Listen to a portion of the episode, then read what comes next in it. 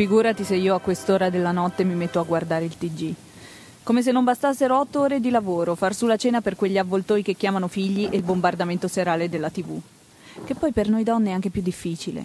Ormai siamo negli anni 60, dobbiamo essere belle, magre, brave mogli, ma anche libere, informate e pure critiche. Roba che Black Macigno è una passeggiata.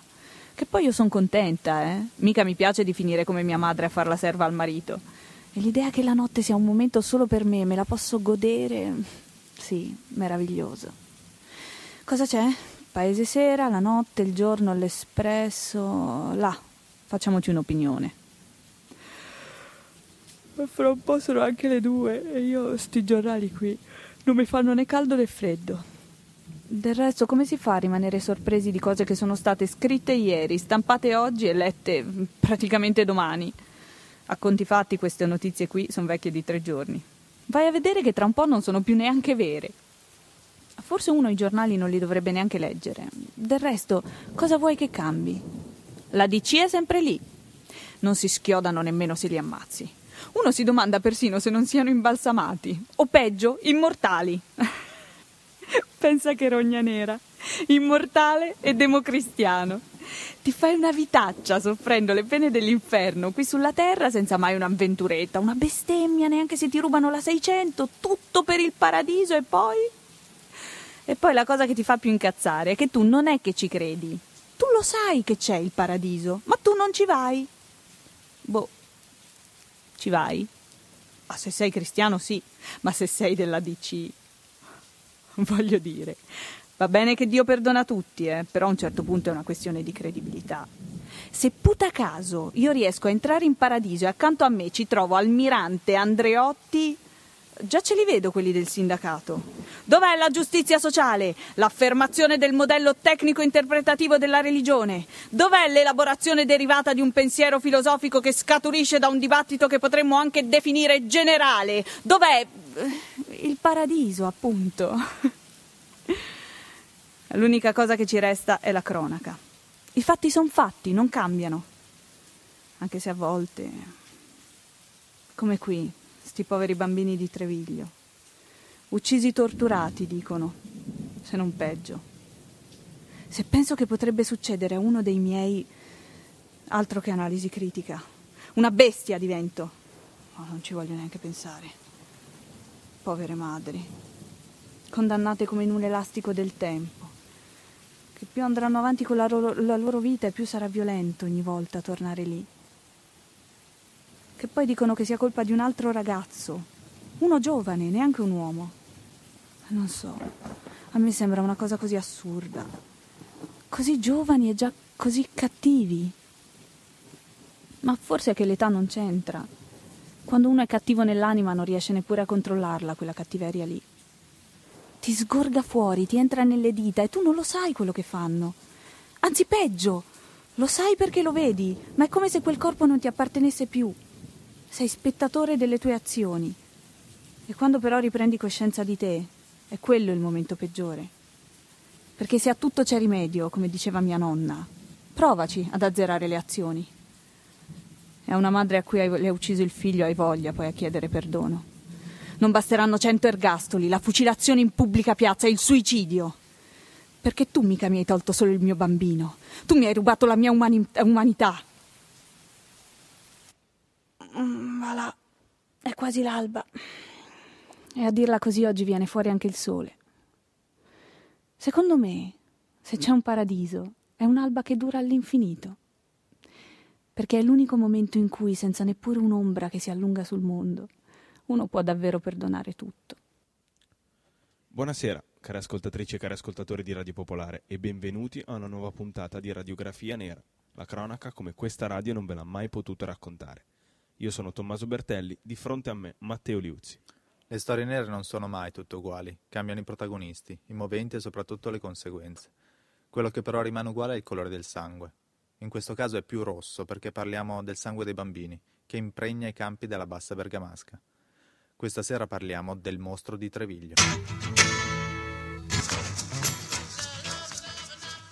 Siamo nel 1964 e Not Fade Away dei Rolling Stones è la prima canzone trasmessa da Radio Caroline, la prima radio libera della storia che è costretta a trasmettere su una nave al largo delle coste dell'Inghilterra. Questa è una delle tante contraddizioni che viviamo in quell'anno, come per esempio negli Stati Uniti, dove la legge per la segregazione razziale voluta dal presidente Johnson è respinta da alcuni stati del sud, in contrapposizione al fatto che nel dicembre di quell'anno Martin Luther King vince il premio Nobel per la pace. Eppure è l'anno dei grandi spettacoli in tv. Arrivano gli Adams e arriva anche Mary Poppins. Aumentano i consumi degli italiani ma forse aumentano troppo rispetto a quanto poi guadagniamo, a quanto ci possiamo permettere. Gli unici che fanno veramente affari d'oro sono le aziende, perché gli italiani comprano di tutto. Ci sono le 600, la voglia di comprarsi l'automobile e di correre lungo la nuova autostrada del sole che in quest'anno è stata inaugurata. L'altro grande prodotto che viene acquistato è ovviamente la televisione, davanti a cui gli italiani passano le loro serate come all'inizio dell'anno a guardare il Festival di Sanremo che viene vinto da Non ho l'età di Geniola Cinquetti ma soprattutto a invaderci sono le aziende estere nel mercato dei beni di consumo, come le aziende che fanno prodotti per la cura della persona o prodotti per la cura della casa, come detersivi, che però noi italiani non produciamo. Dal punto di vista politico-economico, in un certo senso fa scalpore una lettera pubblicata dal Messaggero, dove il ministro del Tesoro, Colombo, rivolgendosi all'allora Presidente del Consiglio Aldo Moro, dice che se si va avanti così si rischia il collasso dell'economia italiana. È l'anno delle crisi, soprattutto politiche, perché c'è uno stallo delle riforme. Quella principale che si ferma è la riforma delle regioni, che causa una crisi che fa uscire i socialisti dal governo e dà spazio all'ipotesi di un colpo di Stato, il cosiddetto piano solo. Ma è appunto l'Italia che consuma, che cresce, che cambia, che non ci pensa. Compare per la prima volta nei supermercati il barattolo della Nutella, prodotto ad Alba, e iniziano a comparire per le strade anche le prime cabine telefoniche. A Milano, per esempio, verranno costruite insieme alla metropolitana, la linea 1. Ma poi arriva l'estate, con l'estate il primo festival bar vinto da Gianni Morandi con In ginocchio da te. Arrivano i topless e soprattutto le condanne per oltraggio al comune senso del pudore. Ma è anche l'Italia in cui un bambino, mentre gioca da solo in campagna, scompare. No! Voi sapete che È il 25 marzo 1964 e siamo a Cologno al Serio, un piccolo paese della bassa bergamasca. Erminio Merisio è un bambino a sette anni e sta giocando nel cortile di casa quando, così, da un secondo con l'altro, scompare. L'ultimo che l'ha visto è il fratello, e secondo lui si è allontanato con un uomo, anzi no, con un ragazzo abbastanza robusto, non troppo alto ma con i capelli ricci e scuri, e subito si scatena la paura che in giro ci sia un maniaco. La famiglia di Erminio si precipita dai carabinieri e immediatamente scattano le ricerche. Si cerca ovunque, in campagna, lì attorno, e una delle ipotesi, la principale, che prende corpo è quella che il responsabile del rapimento sia uno zingaro. Ma due giorni e due notti di ricerche non producono nessun risultato. Il 27 di marzo, un paio di giorni dopo, a Ghisalba, un altro piccolo paese della zona, Giuseppe Martinelli, un contadino di 25 anni, sta facendo l'ultimo giro nella sua cascina per verificare che tutto sia a posto, per controllare la stalla, l'aia, per controllare il lavoro per il giorno dopo. Ma mentre sta per entrare a casa per la cena sente un rumore che proviene da un capanno mezzo abbandonato, mezzo cadente. Si avvicina e vede una figura, quella probabilmente di un giovane che scappa, sale su una bicicletta e corre via pedalando. Inizialmente non ci dà molto peso, quello probabilmente era un vagabondo che si era fermato a bere del vino o aveva cercato riparo per la notte. Soltanto che i rumori, i lamenti che sentiva non si sono fermati, continuano. Giuseppe Martinelli va a controllare e appena apre il capanno trova un bambino appeso al collo con una corda, ma respira ancora. Però si fa prendere dal panico e allora decide di correre in paese a chiedere aiuto perché bisogna chiamare un medico, bisogna provare a salvarlo. Arrivati i soccorsi, il bambino viene portato via, viene portato in paese e per due ore continuano i tentativi di salvarlo. Gli viene fatta la respirazione bocca a bocca, gli viene fatta quella artificiale, addirittura gli viene fatta un'iniezione di coramina, ma non c'è niente da fare. Il bambino muore. Il verbale della polizia dice che la vittima ha sette anni, è scomparso e i suoi genitori lo stanno cercando ma non è il cadavere di Erminio. Si chiama Mario Bosis e non è più tornato a casa dopo essere andato alla solita lezione di catechismo. Una sola cosa è certa, la pista degli zingari non riporterà Erminio a casa. So che tu... L'autopsia che viene eseguita sul corpo di Mario parla chiaro. Il bambino ha subito delle percosse, è morto per impiccagione ma non è stato violentato. E allora si torna a parlare del maniaco. Ma non del fatto che quando è stato trovato Mario si poteva salvare. Sì, perché Martinelli ha sì fatto scappare l'aguzzino che potesse inferire sul corpo di Mario, ma l'ha lasciato anche soffocare. Se non fosse andato a cercare aiuto, forse l'intervento sarebbe stato più veloce. La descrizione di Martinelli del ragazzo che ha visto scappare dice che è un ragazzo robusto, riccio, con un maglione scuro a collo alto e dei pantaloni scuri e che si è allontanato pedalando su una bicicletta da donna. Questa descrizione fa il pari con quella data dal fratello di Erminio due giorni prima. È la stessa persona. Le indagini allora si sdoppiano. Da un lato si continua a cercare Erminio sperando che sia ancora vivo, ma dall'altro si insegue un assassino. I carabinieri, guidati dal capitano Rotellini in collaborazione con la questura di Bergamo, organizzano la caccia all'uomo per le campagne tra Cologno al Serio, Treviglio e soprattutto Ghisalba. Ed è qui, a Ghisalba, che tra le tante porte cui i carabinieri bussano c'è anche quella della famiglia Belloli. Perché qualcosa in quella famiglia non quadra.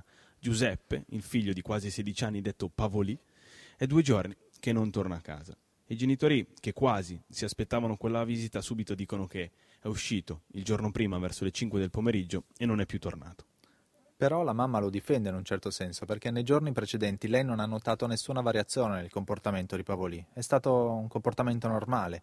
Pensare che non se l'è nemmeno sentita di scoiare un coniglio che dovevano fare a cena. Ma normale per Pavolì è un termine che lascia il tempo che trova. In paese nessuno gli sta vicino, i grandi lo deridono e i bambini non giocano con lui. In paese però lo chiamano anche il matto dagli occhi buoni. Pavoli è chiaro, è un po' strano perché fa delle stranezze, così tanto che viene ricoverato nel manicomio di Seriate, dove lo avevano preso in cura ovviamente, e visto che poi non rappresentava un pericolo né per sé né per gli altri, l'avevano dimesso. La madre allora continua a difendere il figlio, L'ultima visita psichiatrica di Pavoli a Bergamo è stata tre mesi prima e i dottori avevano detto che non c'era nulla di cui allarmarsi. Ma intanto spunta un'altra testimonianza. Qualche settimana prima un ragazzo, che risponde alla descrizione di Pavoli, aveva invitato un bambino a salire sulla sua bici per andare a giocare. Ma questi, insospettito dal comportamento di quel bambino, di quel bambinone più grande di lui, non aveva accettato ed era scappato a casa. E inoltre viene fuori che un altro bambino dice che proprio Pavolì un giorno l'ha aggredito, immobilizzato, e aveva approfittato di lui. E lui però la mamma non aveva detto niente perché si vergognava. Ormai Pavolì è diventato il mostro. Gira in bicicletta per le campagne, adesca i bambini con la scusa del gioco perché vuole stare vicino a loro, ma poi li prende e li sevizia. E allora le ricerche di Erminio si intensificano ancora di più. Nella notte tra il 27 e il 28 marzo 1964 centinaia di volontari dei paesi della bassa bergamasca si uniscono ai carabinieri per setacciare le campagne e in ogni campo cercano Erminio. Forse, si pensa, se siamo in più persone siamo più veloci e allora c'è ancora la possibilità di trovare Erminio vivo.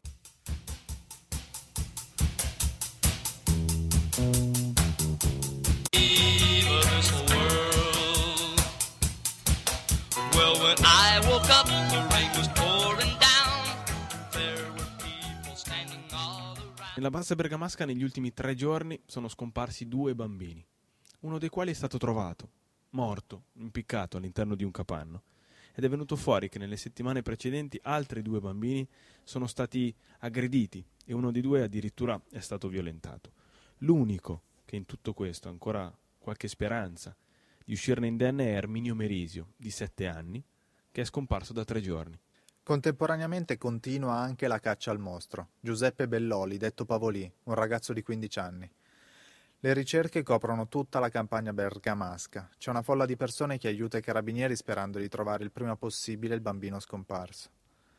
E la speranza c'è fino a quando, sotto il ponticello di un fossato, da un tombino nel quale è stato infilato a forza, spunta un corpo. Ed è proprio quello di Erminio. I vestiti sono i suoi sono sporchi di fango e sangue e attorno al collo ci sono i segni evidenti delle mani del suo assassino. Tra la folla c'è Anselmo Ranica, uno straccivendolo di Cologno, che nota a qualche metro di distanza, un po' in disparte, un ragazzo strano, sembra frastornato e si muove con un automa, con una bici da uomo. Gli si fa incontro, lo chiama, ma il ragazzo scappa. E allora Ranica dà l'allarme, è lui, è proprio il mostro, è Pavolì. Pavolì da prima riesce a far perdere le proprie tracce, ma non per molto riescono a trovarlo in un capanno di lamiere ed è proprio il Ranica che lo tira fuori. come bambini che non hanno assolutamente percezione del proprio corpo, pensava che nascondendo la testa sotto un sacco di cotone usato per conservare i mangimi potesse diventare invisibile. E in un certo senso il fatto che i carabinieri lo arrestino è ciò che gli salva la vita perché lo stavano per linciare. E una volta portato alla caserma di Treviglio, Pavoli confessa: Sì, sono stato io. E lì racconta tutto: del rapimento di Erminio e di quello di Mario, e del desiderio di ucciderli, della passione, della pulsione sessuale che ha sentito nei confronti di quei due bambini. Racconta del modo in cui li ha soffocati, uno, Mario con un filo, l'altro con le sue stesse mani, e della roncola con cui ha fatto a pezzi il corpo del piccolo Erminio, delle amputazioni che ha inferto su quel corpo, e del modo in cui l'ha infilato in un tombino per nasconderne il cadavere. Ma la verità è che non ha assolutamente idea di ciò che ha fatto e non sa nemmeno che cosa davvero sia successo. Pavoli trema, piange, ride, è come se raccontasse una storia. È la confessione di un ragazzo, un po' strano di suo, ma che i trattamenti psichiatrici, anziché guarirlo dalle sue stranezze e dall'attrazione sessuale verso le persone del proprio sesso, ha reso fondamentalmente pazzo. Di fronte a storie come queste, ad andare oltre la grandezza dell'orrore, ci si mette sempre a fare il balletto delle probabilità, delle opzioni sottovalutate, dei se, dei magari, ma poi quello che resta è solo l'enormità del dolore che provano i genitori delle vittime, ma anche i genitori del carnefice. Perché queste sono storie cui neanche la verità giudiziaria potrà dare pace. Perché cosa è successo davvero in quei momenti non lo sa nessuno. Dite se no, che tanti automobili.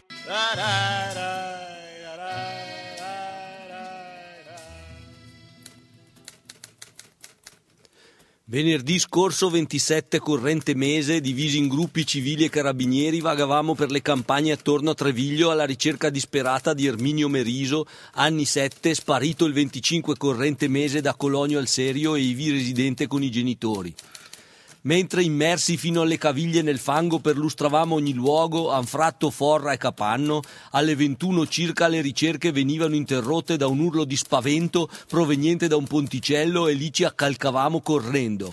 Nel fossato sottostante, forzatamente inserito in parte dentro un tombino, rinvenivamo il corpo del giovane Merisio già cadavere. Quindi, sconvolto dal ritrovamento, distoglievo lo sguardo.